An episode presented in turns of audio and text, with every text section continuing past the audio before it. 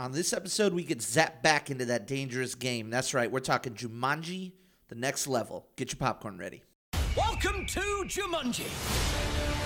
This next adventure is even more challenging. The threats are greater. The animals are fearsome. You are a terrible driver. This game is so hard! How do we beat the game if the game is broken? What did Spencer do to the game?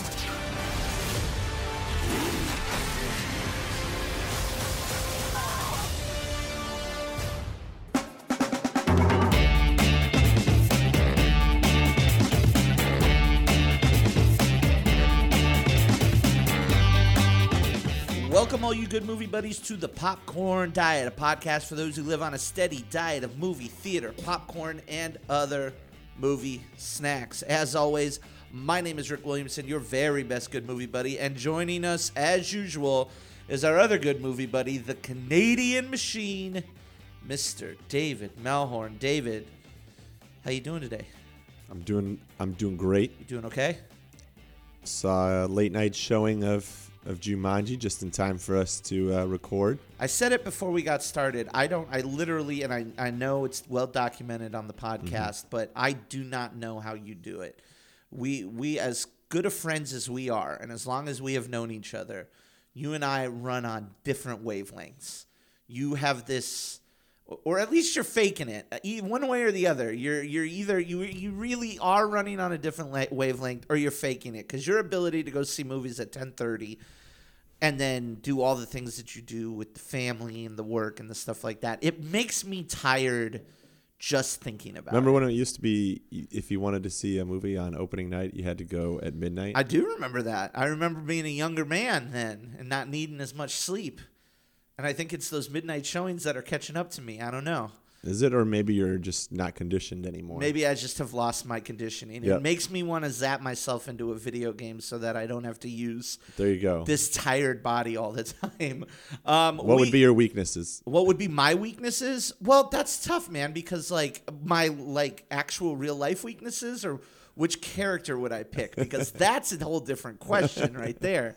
Because I I would there's no doubt I would pick The Rock, uh, Dr. Smolder Bravestone, as probably although Seaplane, I might pick Seaplane. Who would you pick? That's actually a really good question to start out.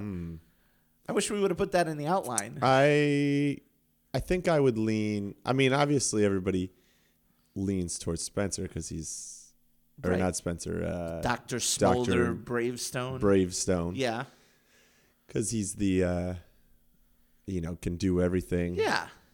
Didn't have a weakness in the first one, which we'll get to in the That's in true. the spoilers section of That's true. what they do with him in this this one. But yeah, I mean, I I mean, he's the most exciting. He is the most exciting. Although I I'm, I might go seaplane. Like I like Seaplane? The, I like the aircraft pilot look. I like the bomber jacket look. Okay, I'm into that. I don't hate that.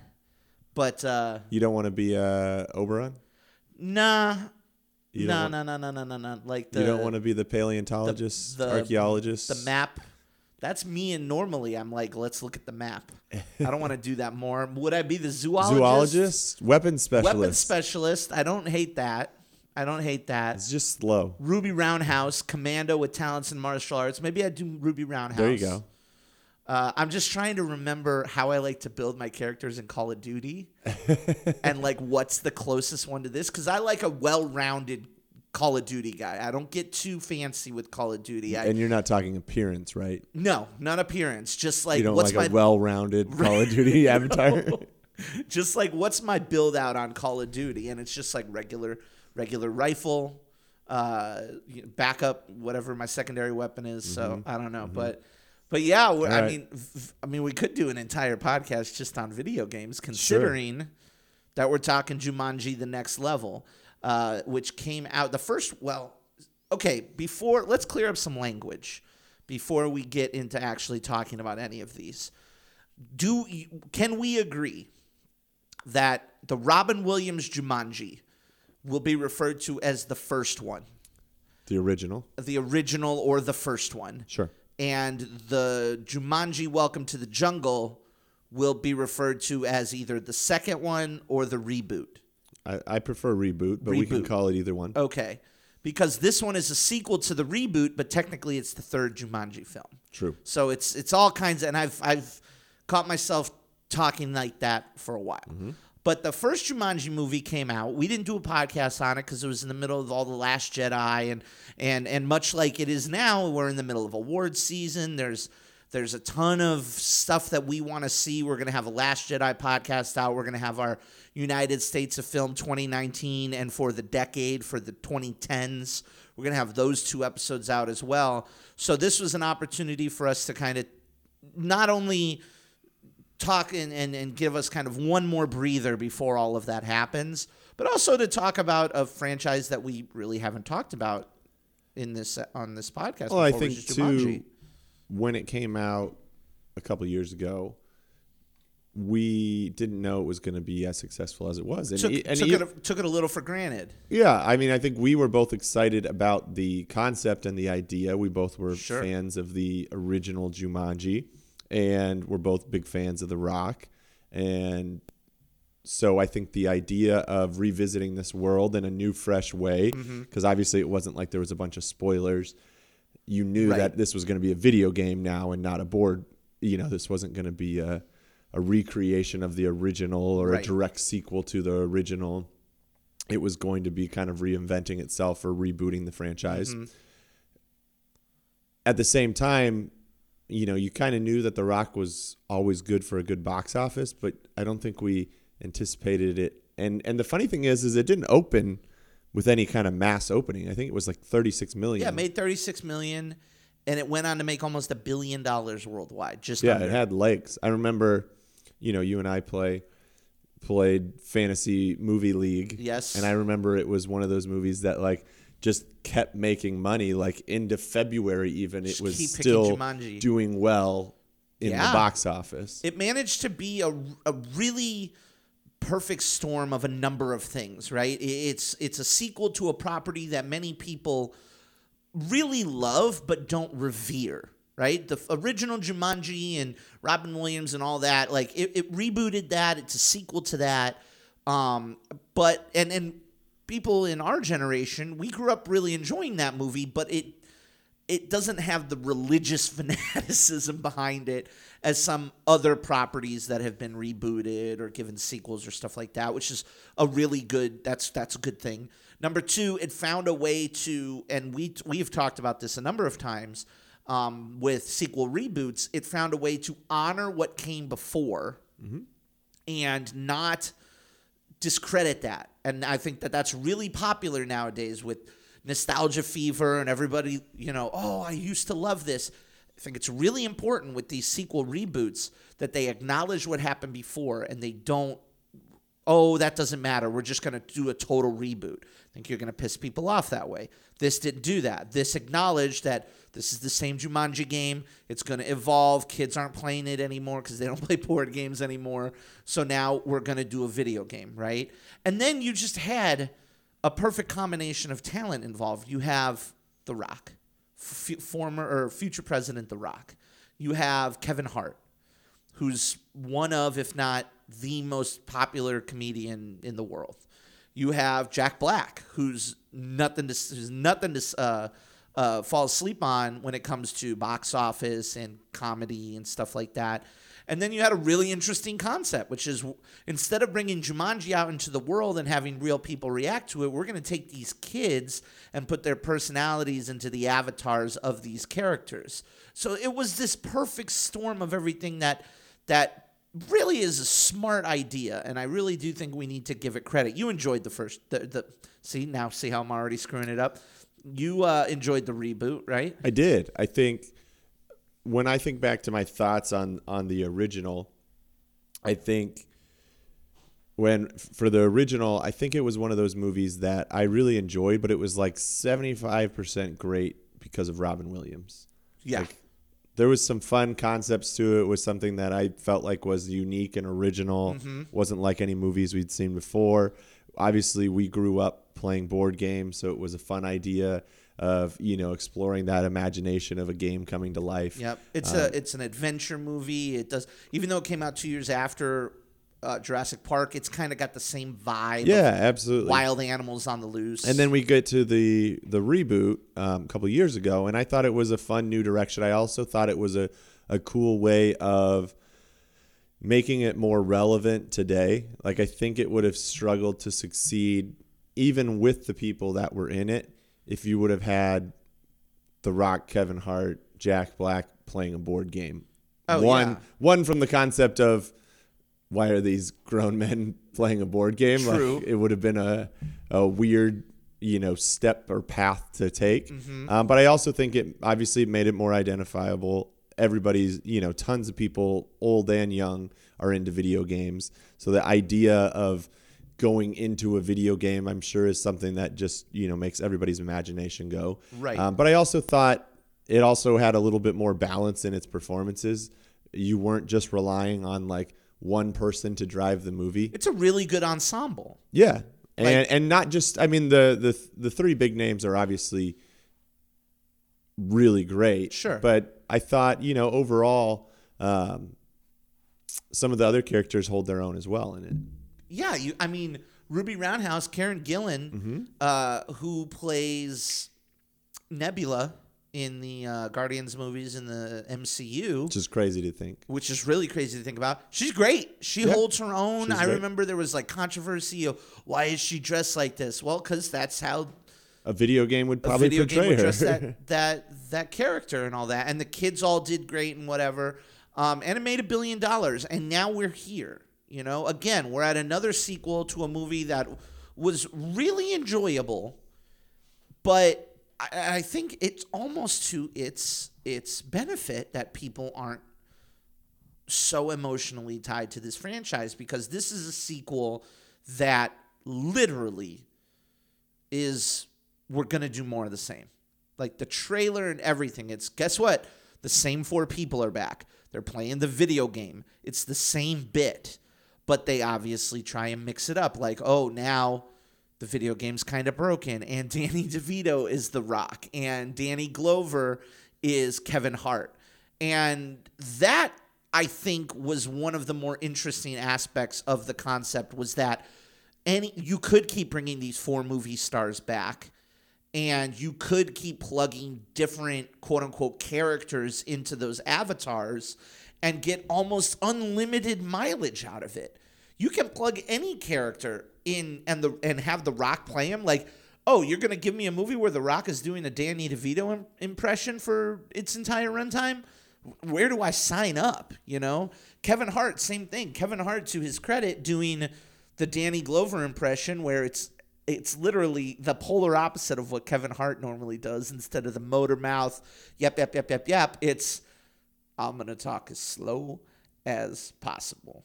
And I was I was into it. I was into it. How about you? Yeah, I think the thing about it too was that with these performances, they were meant to be over the top. Right. And I mean, it's not like you're going to walk away saying The Rock does a great Danny DeVito or. I would argue Kevin- The Kevin- Rock does a terrible Danny DeVito. Exactly. And that's what I think makes it better It's is that like it's really funny. It's, funnier from that standpoint. Same thing with with with Kevin Hart. Like they're terrible impressions, but Mm-hmm. it's uh it's a good way of incorporating it, something that's fun within there. And I think and you see it uh, in the trailer, so it's not a, a spoiler, I don't think. Um, but you also get a little bit of mix up of who is in the different the other two characters, um, and we won't I won't spoil that, but you get some mix up, so you get some variety within there as well of of who is playing who.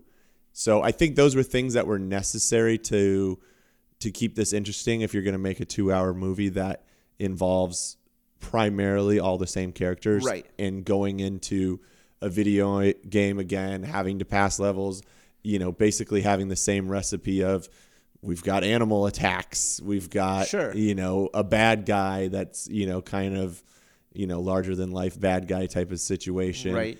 And but also doesn't really matter. exactly. Like and uh, Bobby Ca- uh, Well, because- Cannavale from the first one, like the bad guy in this one is basically a footnote. Pretty much, pretty much. But I mean, I think it's always not necessarily who the bad guy is as much as like just like in the video games, like it's about staying alive. Right. Like, doesn't matter who I need to beat. I just need to not die. Yeah, I mean, you look at common video, you look at modern day video games, you look at like the Uncharted series. Like nobody talks about the Uncharted series because of the villain fight at the end.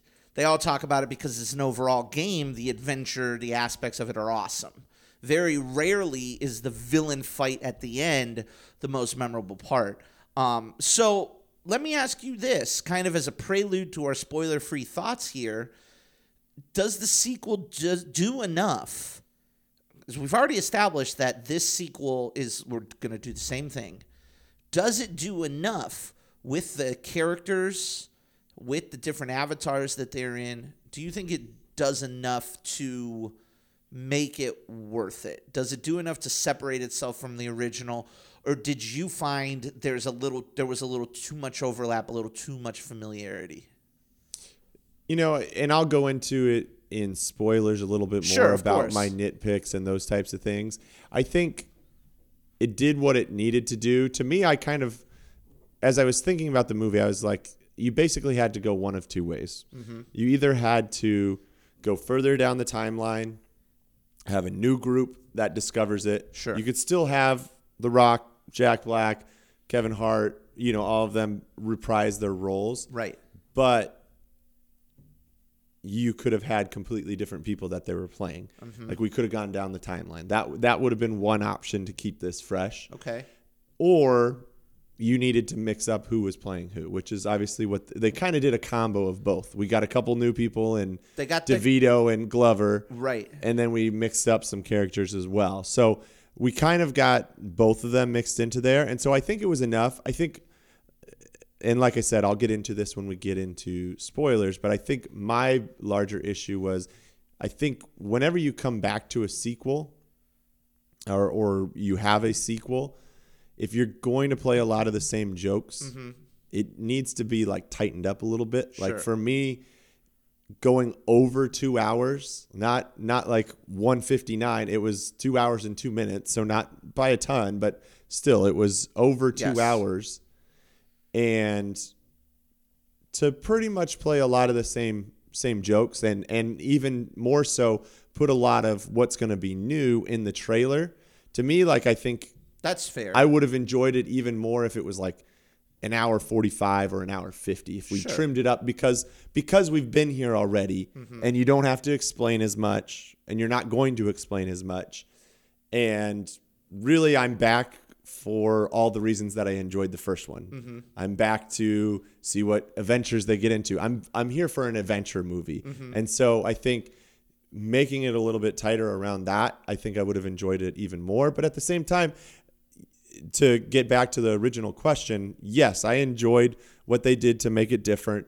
I enjoyed some of the different takes that we had on it. I just think it could have been tightened up or shortened a little bit. Sure, I agree, I agree with you. I think it does make it worth it, and to get into like sort of the the meat of the non spoiler thoughts, if you will, I, I thought it was worth it. I I was fine with the runtime, and and I do.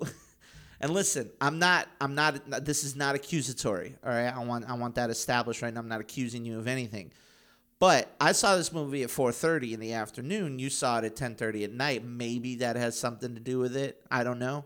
Uh, maybe it doesn't because you're a machine. You're the Canadian machine. Maybe it has nothing to do with it. All I know is I didn't feel the length at all. Although when we do get more into spoilers and when we do spit, nit, kind of nitpick the specific instances, you and I have already talked about like.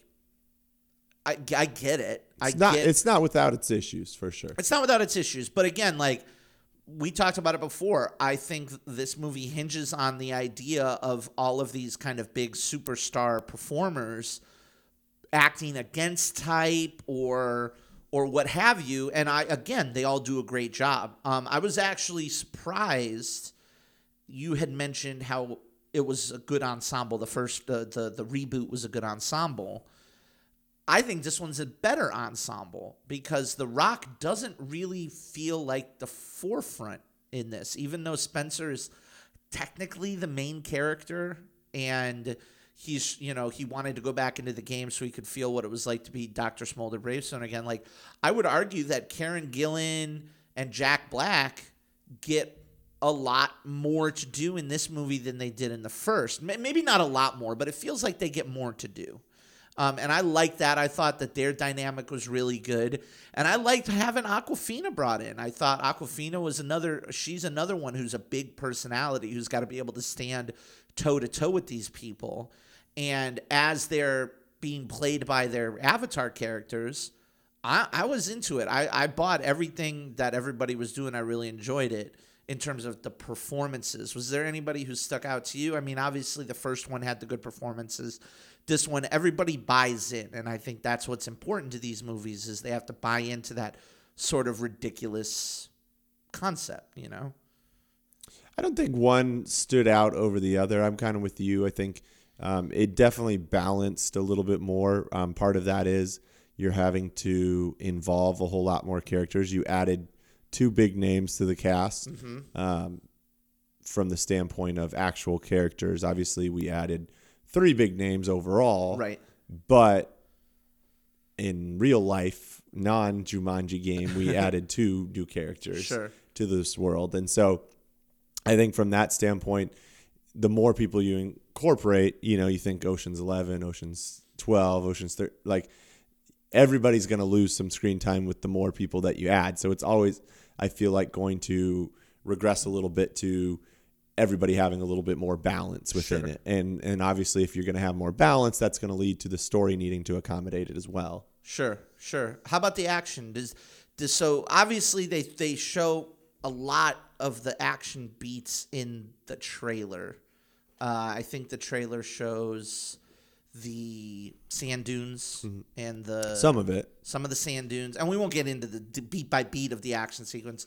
It definitely shows the monkeys and the bridges, um, and some you, you know your common fist fights and stuff like that. Did you find that the actions? Because this these movies, one of the really I guess easy to digest parts about these movies is that they're built like a video game. It's like, all right, what's the next action set piece? What's the next level, so to Yeah. speak? Did you enjoy the action in this as much or not as much as the first couple, I suppose? I think I enjoyed the action in the first uh the reboot more than I did in this one. in this one, This one felt a whole lot more dialogue driven. I felt like there was a lot of talking. I feel like we t- we talked a whole lot more. There was a lot of more comedic opportunities, and I felt like the action was was fairly lacking. I felt like it kind of went further into kind of the adventure. Like if you think of like an Indiana Jones movie, like mm-hmm. there's there's there's sequences of tension that I wouldn't call necessarily action Okay. you know, whether it be like trying to get your hands on something Sure. or trying to figure something out or that kind of thing. More puzzle based. yeah, there's some more puzzle opportunities and things like that. So I think this one I had a little bit more of like figuring things out, trying to, you know, resolve things. Whereas the first one I felt like leaned more into like different action sequences or different challenges that we're Sure. going through. Um, you think of, I think it's the last major scene with like the things that you saw in the trailer, like Mm-hmm. with the explosions and the riding the motorcycles and all that kind of stuff Right. that you had in the first one.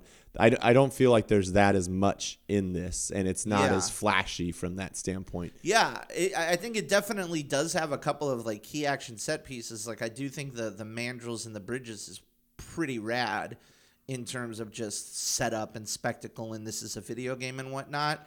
Uh, but I think you're right, especially at the end, like the final level, if you will, was more memorable in the first movie. Before we get into non spoilers, I do, and we'll talk more about this in spoilers, but I did want to mention the world building because we have questions and nitpicks. And I think that is my biggest nitpick of this movie. Um, if I had to give it negative points on anything, it's that this movie establishes, it's established in the trailer. They break the, in, in the reboot of Jumanji, it ends with them smashing the game up. And then this movie establishes that Spencer kept it, kind of used the soldering iron, kind of tied it all back together, got it to work again. And now oh, the game's kind of broken. We're not really in our right avatars and things like that. And I'm fine with all that. You got me. I'm on board with it. But this movie clearly establishes that there's new stuff. And it's, oh, why aren't we the same people? Oh, why aren't we doing the same thing? Why are we why is this a different thing? Why is this a different thing? And I don't feel like the movie goes far enough in answering those questions. I feel like the movie just thinks that it's enough to ask that question aloud. Like if a character in the movie says, "Hey, this is different. Why is this different?" but nobody answers it, then guess what, movie? You you didn't answer anything. You just pointed out the problem. Yeah. And, and I think this comes back to, and, and let's, we'll hop into spoilers here because Yes. that way we can stop dancing around things. But I think, you know, if I had to summarize it, I already mentioned that I think this movie's a little long Yeah. for for a sequel. Did I ever tell you what I judge length of movie on? Not to interrupt you. You're interrupting my mojo, I'm, but go I ahead. I know. I'm, go sorry. I two hours and seven minutes. Okay. That's my ideal length of a movie, and that's because that's how long Jurassic Park is. See, but I, I don't think that can be applied across the board. It can't. It's a stupid Like thing. I d- wouldn't want many two hours and seven minute comedies. No, but but for like not a comedy. Comedy should be like a tight 90 100 minutes Yes. max. But for you want to throw some action set pieces, you want to throw some adventure, 2 hours and 7 minutes, that's usually what I judge it by. That's why I didn't like Jurassic Park 3 cuz it was only like 93 minutes. That's not enough dinosaurs for me. Anyway, I interrupted your mojo. I apologize. And now, gotta- now, you I'm going to forget where I'm at Now because of that. fi- Thanks gotta a find lot. it back. I know. I'm sorry. Um, we were so- talking about the world building. We were talking about the leveling and Well, and I think this was my biggest issue with it. In addition to it being too long, I think it tried to do the amount of content that would be like two hours and 40 minutes sure. between trying to explain and explore this new level Uh-huh. or this new section of the game that we're in, trying to add three fairly big names to your characters Sure. and trying to tell some, you know, heartfelt, you know, storylines within there and and dive deeply into some some big thematic uh, topics within there. So I think all of that led to like it wouldn't surprise me if they cut 30 minutes of this movie to get it down to 2 hours and 2 minutes Okay. Interesting. from that standpoint. So, so yeah, I think uh, I think because of that, you don't dive into some of these things like the world building far enough because it gets sacrificed for other things that we'll talk about in spoilers. Sure. So with all that being said, let's give it let's give it our popcorn rating. What's that noise? Popcorn. You making popcorn? Uh huh. I only eat popcorn at the movies. Now, if you've never listened to the podcast before, we do our ratings a little bit differently. Instead of a number of stars or thumbs up or whatever, we have different popcorns that we like to hand out. Different different levels, if you will, of popcorn. No pun intended. First, we have burnt popcorn. That means a movie is garbage. Don't waste your time. It's burnt. It's gross. Stay away. Then we have stale popcorn. And stale popcorn is like if you absolutely have to in a pinch, fine but don't pay money for it. It's it's not very good. And then we have microwave popcorn, which is your mileage may vary. You know, microwave popcorn could be really good, it could be really bad. It's fine. You might enjoy it, you might might not enjoy it as much. It's microwave popcorn. Then we have movie theater popcorn, which means it's pretty good.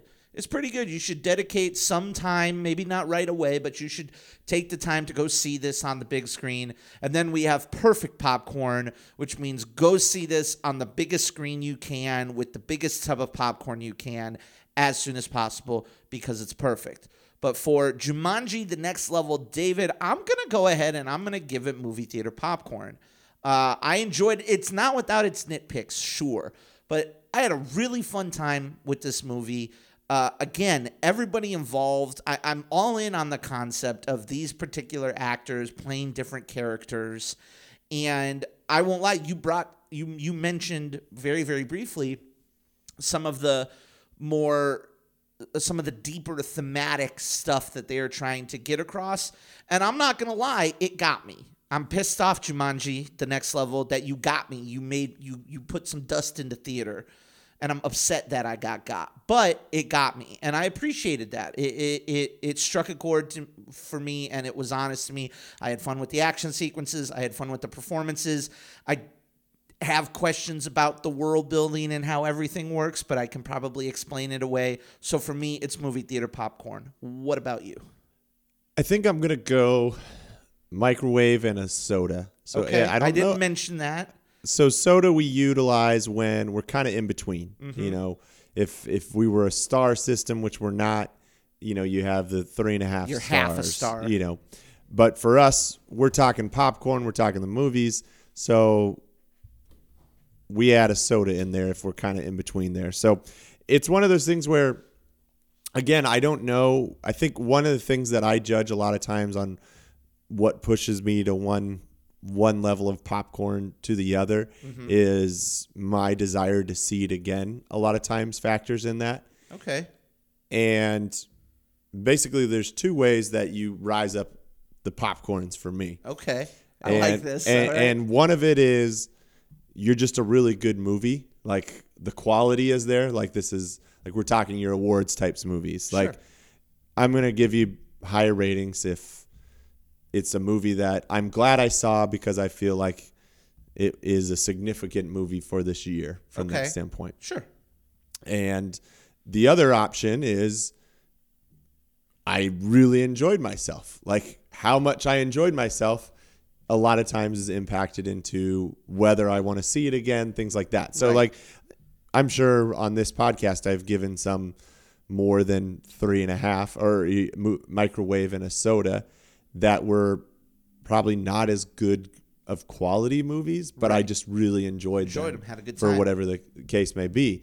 So for me, I think it's just again, I think the length really wore on me a little bit. Um, I felt like some of the jokes got overused, especially because we already had a full two-hour movie already of it. Um, even though we took different spins on it, Right. that you know I'm I'm I'm kind of in between. I, I definitely think if you enjoyed the first, go and see it in the movie theater. We're always big proponents of seeing movies in the theater, but I also think if you were kind of "Ah, I enjoyed it, like you're not gonna miss. It's it's one that may be good to to rent and watch For sure. If, or stream. If you, for me, a lot of it is. Uh, if you like the first one, you're gonna like this one. Uh, it's enjoyable. It's Mm-hmm. if you if you enjoyed that first Jumanji, you will have a good time with this. I promise you that because it is it is more of the same for better or for worse. But I had a very good time with it. I enjoyed it. Uh, and we're gonna talk some spoilers. We got to get a little nitpicky on it, but before we do, we're gonna take a quick little break. What's up, good movie buddies? Before we get into spoilers, I want to remind everyone that you can get regular episodes of The Popcorn Diet delivered to you for free just by hitting the subscribe button or following wherever you're listening from. Take a second, hit the button, give us a rating, give us a review. Five stars, literally, boop, there, it's done. Five stars. Write us a review, share the popcorn diet with any of your own good movie buddies. We also want to remind you to check us out on Patreon by going to patreon.com slash the popcorn diet and consider becoming a patron of the podcast. If if you like what we do, it's a labor of love. And and if you like what we, we do, uh, another really good way of showing it is by giving a few dollars to the podcast. Not only is it going to help us improve the podcast, but it's going to get you access to exclusive patron only content like early access to our episodes, franchise refills, and more. Of course, we don't want you to forget that you can follow us on Facebook, on Twitter, on Instagram at The Popcorn Diet. And last but certainly not least, you can find all of our latest regular episodes, articles, Oscar predictions, and more on our website, popcorndietpodcast.com. But David, now it's time to talk spoilers uh, and get into the specifics of what we liked and didn't like. And I'll tell you, one of the things that I liked about this, it's funny because everything is tied in. I liked how they played fast and loose with the switching people up. Like I liked that we not only got to see The Rock doing the Danny DeVito impression, but we got to see Awkwafina's Danny DeVito impression, which is basically old Jew. And I don't think Danny DeVito's Jewish. I think both of them were basically like old New York Jew. Um, and I, unless I'm wrong, I don't think Danny DeVito's Jewish. Um, but I really enjoyed that. I liked how We got to see Karen Gillan mostly got to be Martha the entire time, but for a brief moment got switched with Fridge. So it was fun seeing Karen Gillan be Fridge. It was fun seeing Jack Black do Martha. Like I liked that. I liked how they played fast and loose with those and they let everybody switch things up and they found like an in-game kind of explanation for it. Who would you say was your favorite this time around? Just to clear up, he's a Italian who's Catholic. So he's Catholic Italian. Yeah, Catholic Italian. Well, I figured with DeVito. I- yeah, for I- sure. Who was my favorite this time? Yeah. I think I think I enjoyed Kevin Hart and and his Danny Glover. He was the, really good. the most. Both of them again. I think both of them. It it got it played its course throughout the film. Like sure. okay, we get it. He's slow talking. It takes him forever to get something out. Sure. Okay, Danny DeVito's a hothead and he's gonna screw things up all the Mm-hmm. time.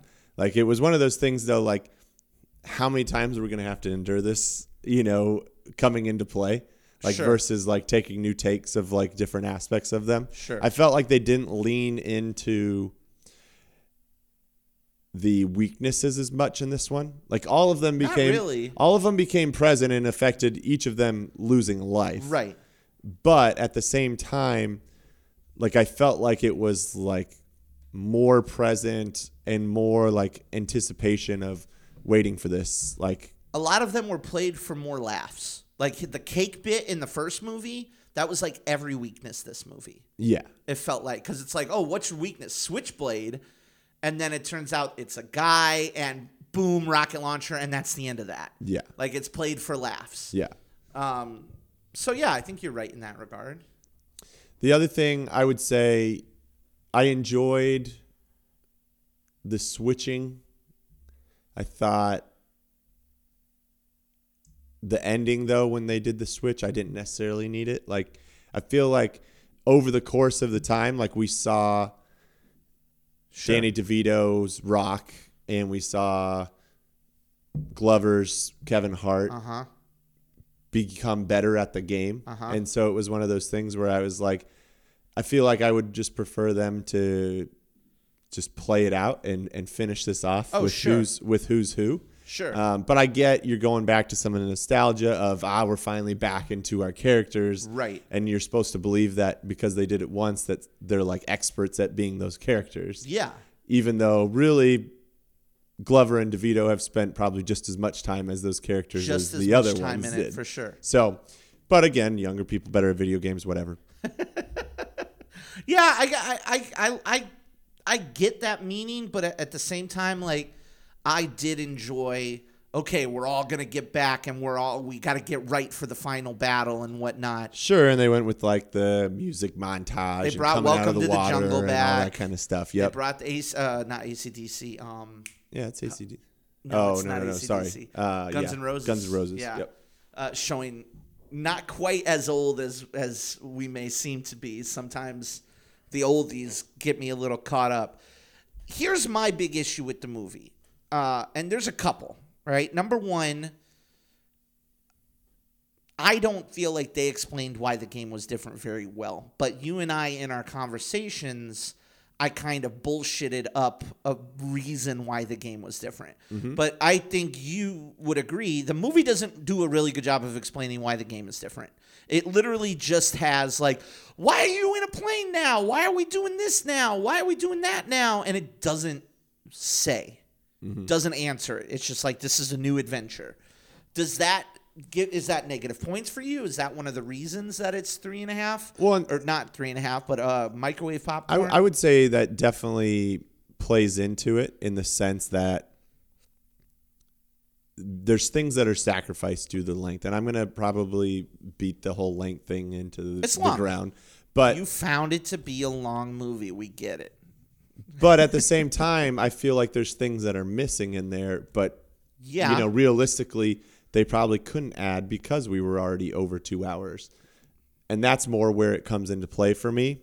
Okay. So I for me, that makes sense. So for me, it was yes. We never explained it. When I saw the preview, I assumed that the the game's broken was going to play a larger factor Right. than just we didn't get to select our characters. Right, Like that's like- really the only impact that the game being broken had. Sure. Was that not and it's it's hard to tell. We never really get the answer, and this comes back to your point. Mm-hmm. We never really determine whether Spencer selected his character.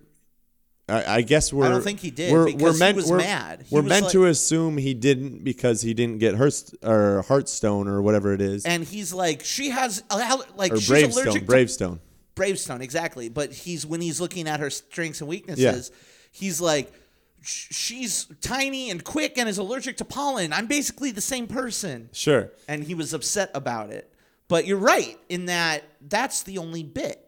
That's oh, the game is broken, so we can't pick our avatars. The game's gonna pick our avatars for us. There isn't really any type of character glitching or And that's and that's half of the jungle. Oh, we're running through the jungle and suddenly half of it's not there. Yeah, and that's what I expected. Like the fact that it's broken, glitching, whatever, to become a, a part of the storyline.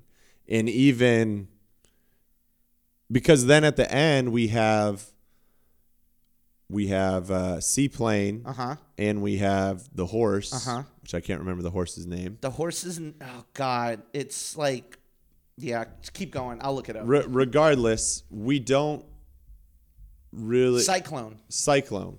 It's apparent that they did get to pick their characters. One, it, it seems like Cyclone was a product of there was no other options left, Right. but they allowed Nick Jonas or Seaplane, Colin Hanks to Seaplane. go back to the character that he was for all those years. Right. So it seems like he had some way of getting back into the game and being able to select who he was. Bringing up another nitpick. We have two new characters, so we need two new avatars. In the original film, it's just Bravestone, it's Shelley Oberon, it's Ruby Roundhouse, it's Moose, Finbar, and it's Seaplane. Yep. That's it. Five. And Seaplane was already taken. And Seaplane was and was so already that's why they taken. filled in those other four. Bingo. This movie gives us Awkwafina as Ming Fleetfoot and a black horse known as Cyclone with no explanation. And and I think the reason why this movie opens itself up to you and myself and I'm sure others to nitpick at it is it's not like this is some difficult equation to solve. Right. Like we have literally thousands upon thousands of video games, probably hundreds of thousands of video games Right. that could have given you very easy ways that wouldn't have taken much time Mm-hmm. to explain why there's more avatars, things like that. Right, It why could be it could be like there's plenty of video games where the further along you get in them, the more characters you unlock. Good point. Like that could have been accomplished in less than a minute of screen time Mm-hmm. to establish that that's why there's more and that's why we're in a different storyline versus replaying the previous Right. storyline. Now, he, now here's my explanation for it. Now, since we're since we're making up reasonings for it that the movie doesn't give us, here's my explanation for it. And this is, I actually think, is a really, I mean, it's my own idea, so of course I think it's a good one. But um, in the original Jumanji, it's established that somebody plays the game, they barely survive, they wrap up the game and whatever, and then they get rid of it as best they can. In the original film, it's thrown, it's like wrapped up with rocks and, and canvas and thrown into the river. Uh, it, it, and then it's eventually found again by somebody else. And then they throw it away and it's eventually found again.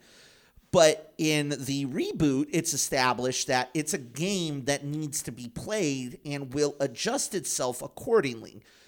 It's given to Colin Hanks' character as a kid as a board game, and that character's like, board games suck. So then it changes itself into a video game underneath his bed, right? It's changing its own rules to fit the players. And so in this one, what I find interesting, and this isn't explored at all, and I think it maybe should have been, because I find this more interesting. The game, I'm willing to bet, doesn't have repeat players very often.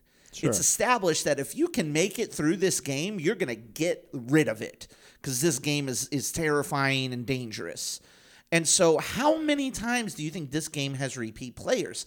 The game as a as a game that exists as a supernatural fantastical game that quote unquote needs to be played that could be its reasoning for changing things up for making things more difficult. Oh i got the same players back again? I'm going to change up the rules on you. I'm going to mix things up. I'm going to make it harder for you. I'm going to give you a different experience.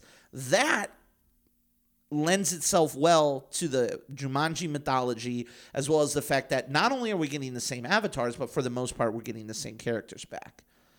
The other thing that I would have liked to have seen is maybe if it evolved one more time, like maybe it goes from a console game to, I don't know, a mobile game, a VR game. How, how could we update it even more? I don't know. I'm just thinking out loud now. But even that, I guess, makes a little bit more sense than what they give us, which isn't much. It's like, hey, guess what? There's a new bad guy and a new thing you got to get. You got to get the heart of the jungle and you got to show it to the sun, blah, blah, blah, blah, blah. And when you, this is one of the reasons why I didn't like um,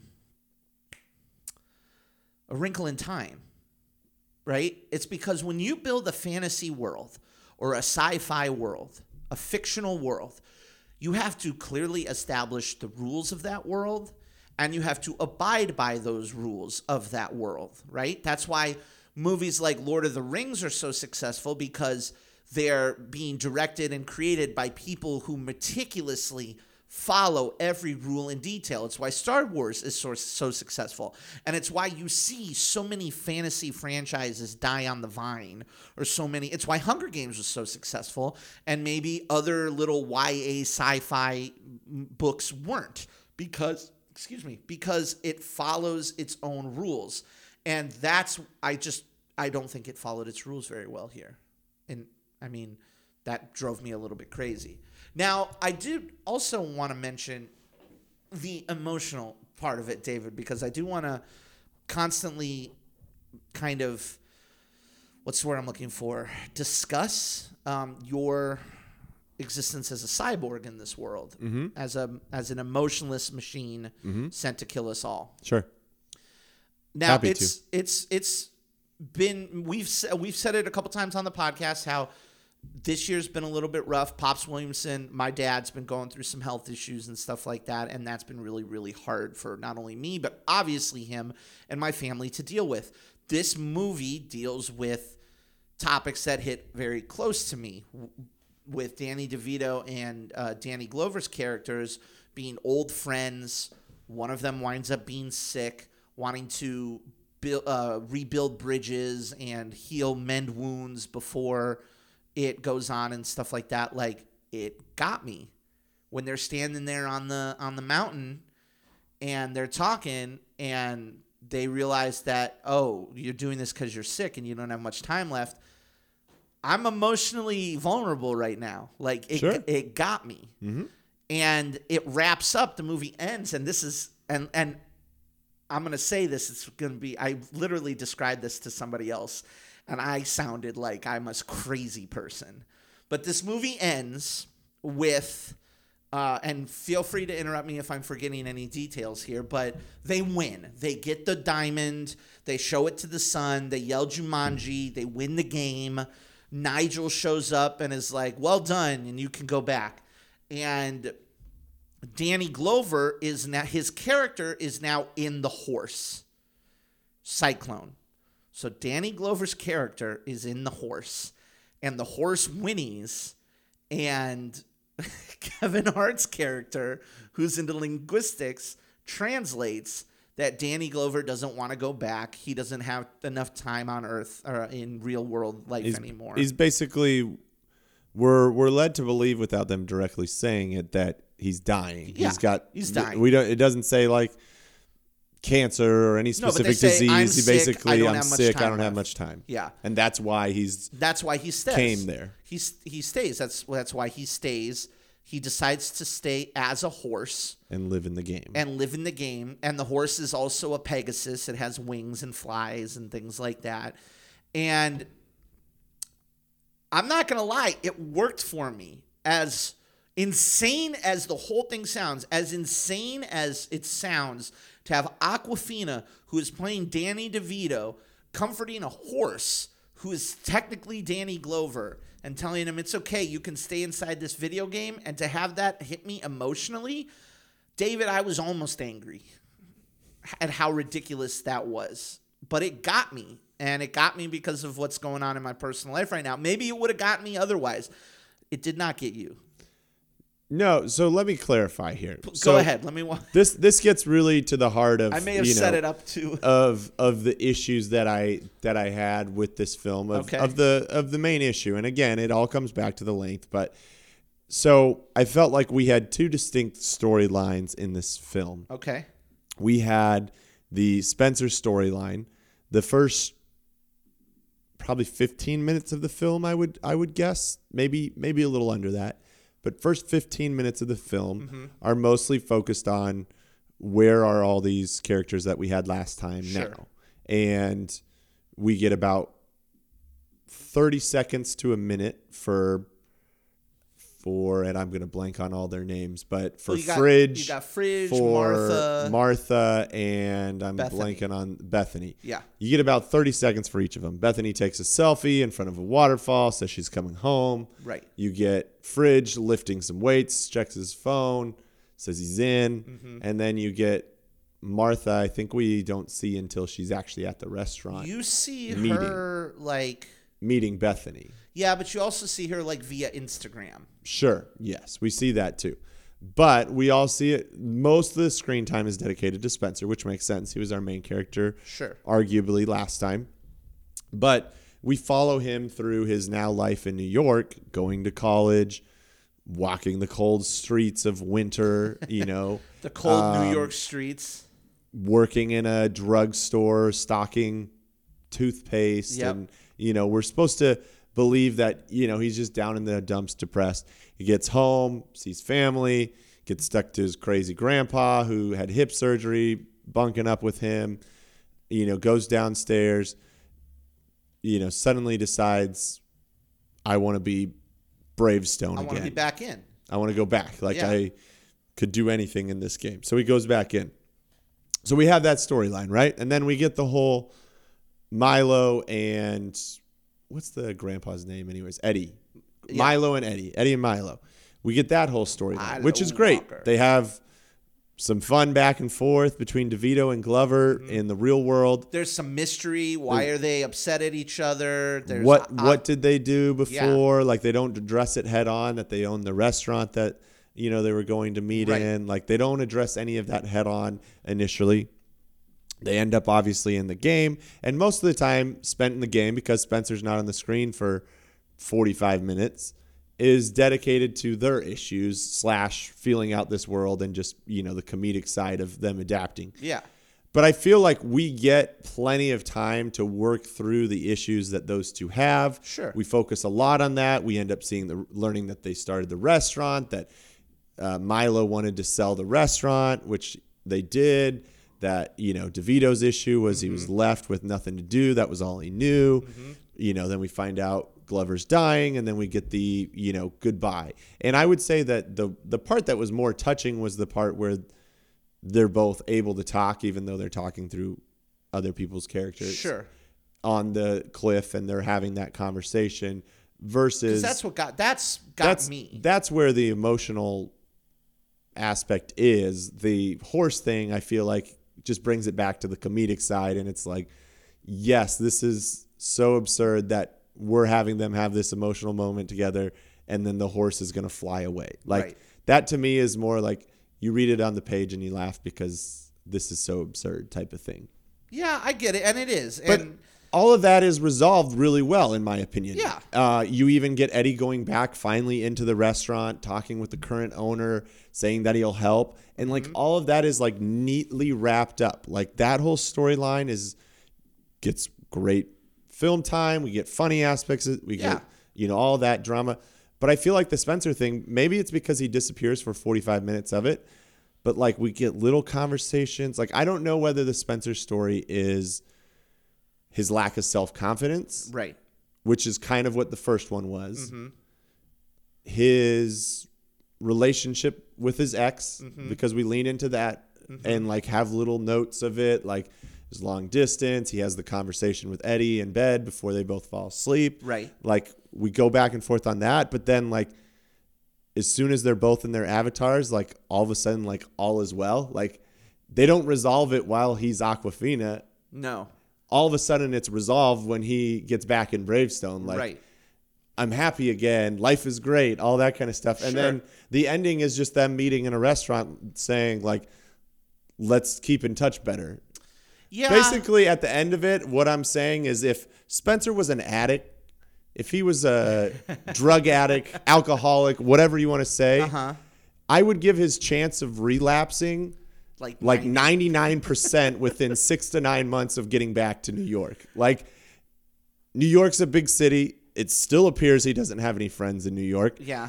A trip once every what? How many times is someone really going to be able to get to New York? It's expensive. They're all college kids. Yeah. Like maybe they can come out two times a year. Right. I'm sorry, but I don't feel like Spencer's going to do very well. I feel like he just needs to move back, So go you- somewhere else, give up whatever New York dream. We don't even know what he's actually doing in New York. He's going to school. I know he's going to school, but why does he need to be in New York? I don't know. It's See, these are all the things that we don't really know established. Like, if you hate it so much in New York, why are you staying in New York? Right. Like, if it's that I got a scholarship there, like, I'm sure you could get it somewhere else. Sure. Like, we could get back closer to home where you have that If you got a scholarship Like, in New York, you can get a scholarship anywhere. Exactly. So that's where I'm like, that was my biggest nitpick with it. That I was, I was like, I would have rather them make this all about the DeVito and Glover storyline, Uh-huh. and really just lean it fully into that, and just have the rest of them being kind of conduits to tell this story of Yeah. getting old and. Uh, uh, adjusting to getting old and Yeah. all that kind of stuff. Because even DeVito at the end, you know, he has the line of like, he's been saying the whole movie, like, getting old sucks. Right. Um, And at the end, he's like getting old's a gift. a- is a gift. Exactly. And that to me is the message of this movie. But we got this weird, like, half hearted storyline of like Spencer. it's a good point. What what what should be the A plot becomes the B plot, and what starts as the B plot turns into, I guess, a resolution of both. Because you got Spencer who's teaching Eddie how to play video games. You got Spencer who's, I think, a big part of it is FOMO. Like it's obviously tied into. You know, uh, I feel like my friends are having better lives without me. Nobody really misses me. I miss the way I feel. Kind of all Sure. the stuff that Yeah, you absolutely. said. But like you said, there really is no resolution. There is no verbal or emotional like we're I'm gonna be okay. Are you gonna be okay? We're gonna be okay. Uh, there certainly isn't nearly as much of it as the DeVito Danny Glover storyline and everything like that. Like you're right. It does this weird switch. And and maybe it's because both of you, both you and I, have gone through that portion of our life where we know that like, like it's perfect time right now. Which this is is real quick tangent. Yes. Is this a Christmas movie?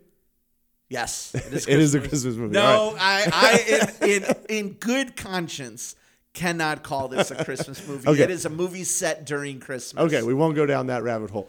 Um, but you and I have both I been. did lean over to my sister when I saw it, and I'm like, "This is a Christmas movie."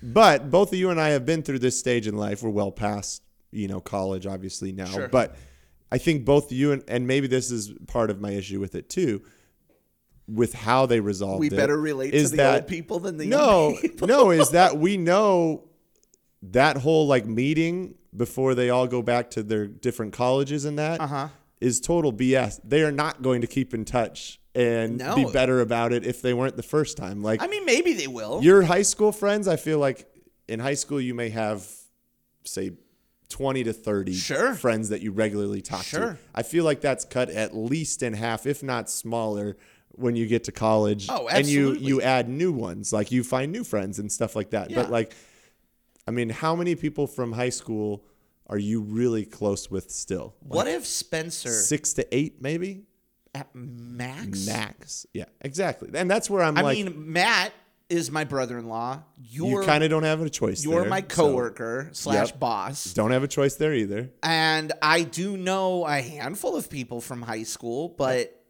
not as many as you. More, most of them I met after I graduated. I feel like we've both probably had that same conversation of like we need to be better at keeping in touch and Oh, I'll come and visit you and all that kind of stuff. But and does it happen? It rarely happens with many friends. That's really interesting. No, that's a really good point.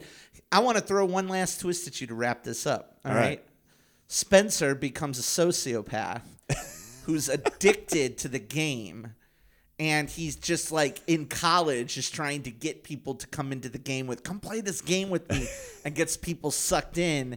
And he's just like kind of a psycho addict about it, where he is always Dr. Bravestone and like I don't know. I'm just making this up as I go along. Like then, like what if The Rock is the villain of like the fourth one because Spencer's unhinged? I don't know. this is interesting. I mean, you could have it where you have like a montage of him like like comes home for the summer from college. Uh-huh. Like we could switch to a summer movie Sure. and he comes home from college and like every night he's getting going into the game and into playing game. into it and Yeah. like you could have like the friends come and realize that he's beaten like 200 it's like when World of Warcraft came out not to get too nerdy here No, but, but I like where this if, is going. if you went over to someone's house and you know they just started playing a couple months ago and you look and they're at like level 60 or And you're something like, and you're like "Jesus." dear lord i know exactly how much time you spent playing this game and so if they all were like holy cow like you're on level like 80 of this Right. like if we finally embraced and like gave it a little bit more logic to like the Uh-huh. progression of this game and like all these new things were unlocked and all these different things like I'm that this. and then like the breaking point is like he decides he doesn't want to leave. Like he's in the game, he beats whatever it is, Uh-huh. or even turns heel, like you said, Yeah. and is like, screw it, like I'm gonna create my own world within here and stay I'm here the inside my character. yeah. And they have to defeat him in some way to get him back, like Dude. forcefully remove him from the game or something like. Dude, I'm it, number one. We shouldn't be putting this on the podcast. People are going to steal this idea. like, I do like the idea of like a Dark Spencer who's l- p- sacrificing people to feed his addiction. Like, come on, guys, let's just play this game, and doesn't give a shit if they, run lose out of lives. lives. Yeah, yeah, yeah. And he's just like, and then by like the fifth time, he's straight up throwing his friends in front of the crocodile. Like, I don't know. Well, Uh, Maybe this is more about us than the it the funny the thing is, is that I feel like they did set up where they're gonna go with the next movie. which is, I guess, the last thing that we need to talk about. Number one, did you catch the Easter egg? Maybe. So the Easter egg is uh, Milo and Eddie are talking about. Oh, it's Nora's now. Nora's no, don't talk to me about Nora's. yeah, yeah. yeah. Their restaurant became went from Milo and Eddie's to Nora's. Mm-hmm. Nora is the aunt from the original Jumanji, Oh, sure. played by Bebe Neuwirth, yeah. yeah, yeah, yeah, who played her in the original Jumanji. yeah. So these all exist in the same world. Yep, yep. That's Okay, the- I- that's what is their last name? Partridge? Not Partridge. Is that right? Nora Shepherd. Excuse me. Um, she played Judy and Peter's aunt, and she's back in this movie. So that is this movie's tie into the original. That cuts to credits, and then it cuts back, and we get freaking Winnie the Bish from New Girl showing up, being like the heater repairman. They screw with the game. Drums, do, do, do, do, do, do, do, do. And now instead of people getting sucked into the game, the crazy ostriches are back in the real world. And I'll admit, I got very excited. Yeah, the interesting part would be where they would go with it, Right. Because if you if you go back to the board game kind of recipe and Mm-hmm. have the world come into the real world, Mm-hmm. how do you get assigned to avatars, or do you even get assigned to avatars? Obviously, they're not going to make another Jumanji without The Rock, Right. And Kevin Hart Right. and Jack Black Right? and Ruby Roundhouse. I, I apologize to whoever. Karen to Gillan? Karen Gillan. I always forget her name. I know. Karen I know. Gillan, good friend of the podcast. I know. But I think it's a harder sell of like how do they get into their avatars but stay in the real world to like end all of this. Yes. I think I don't know. I, I don't even know how you would accomplish it being that it's a video game and not a board game okay, anymore. I got you. okay, I go like for this. Number one, we just established that all of these life lessons are not going to stick for these kids, right? Because they're the kids, they're not the characters. Sure. So by bringing Jumanji back into the real world, we have to keep the kids as the kids because the kids need to be need to find it in themselves, you know? So the avatars are going to have like the Rock is going to be the actual Bravestone, not being Yes. played by someone else. He No. is going to be the Rock as the Bravestone. as so instead of so yes yes so instead of the avatars playing kid versions of themselves mm-hmm. they are playing the most broad dramatization version of themselves the rock is in full smoldering act ridiculous ass action hero mode yep. Uh, you have Jack Black playing the intellectual. You have all of them like hamming it up Mm-hmm. times 11. And the kids have to teach the lessons to the avatars. Mm-hmm. And they build that connection in a way that was never built before. Sure. And then the dramatic, oh, at the end, the avatars have to go back. We have to say goodbye. We learn so much from each other. The, I, I I agree. The problem is the destination, like the life lessons, all that. I agree, but Yes. how do you get it to be that like everything gets shoved back into the game? Like in the original, Mm-hmm. they won Jumanji. Everything across the world Gets all sucked all back gets in. sucked back into the game. Like, how do you do that? Like, because there's no like endpoint in a video game. You're Right. defeating a bad guy Right. how do you make the challenges come to life in the real So, world? so maybe like Nigel rolls up. And Are we gonna like, finally bring back we Nigel? bring Nigel back in. Yeah, yeah. And we're just like, we have another, and you just, it's another adventure, Mm-hmm. and you, and in, and it's some warlord looking to take over the land or whatever, and you got to defeat. See, this is where I wish- form. we could write this. See, this is where I wish they didn't have the Os- I mean, I get it, like that's the teaser and that, but like to me, I would rather have it be like because the game is. This is where I thought maybe they would go. Uh-huh. I didn't think because it obviously obvious in the trailer that they weren't going this way. Uh huh. But with the whole broken game thing, like I would have preferred it be like they went back into the game Mm-hmm. and somehow whatever keeps reality from the game, like basically there was a door left open to the real world. Okay. And these animals, the but in the end the main bad guy Yeah.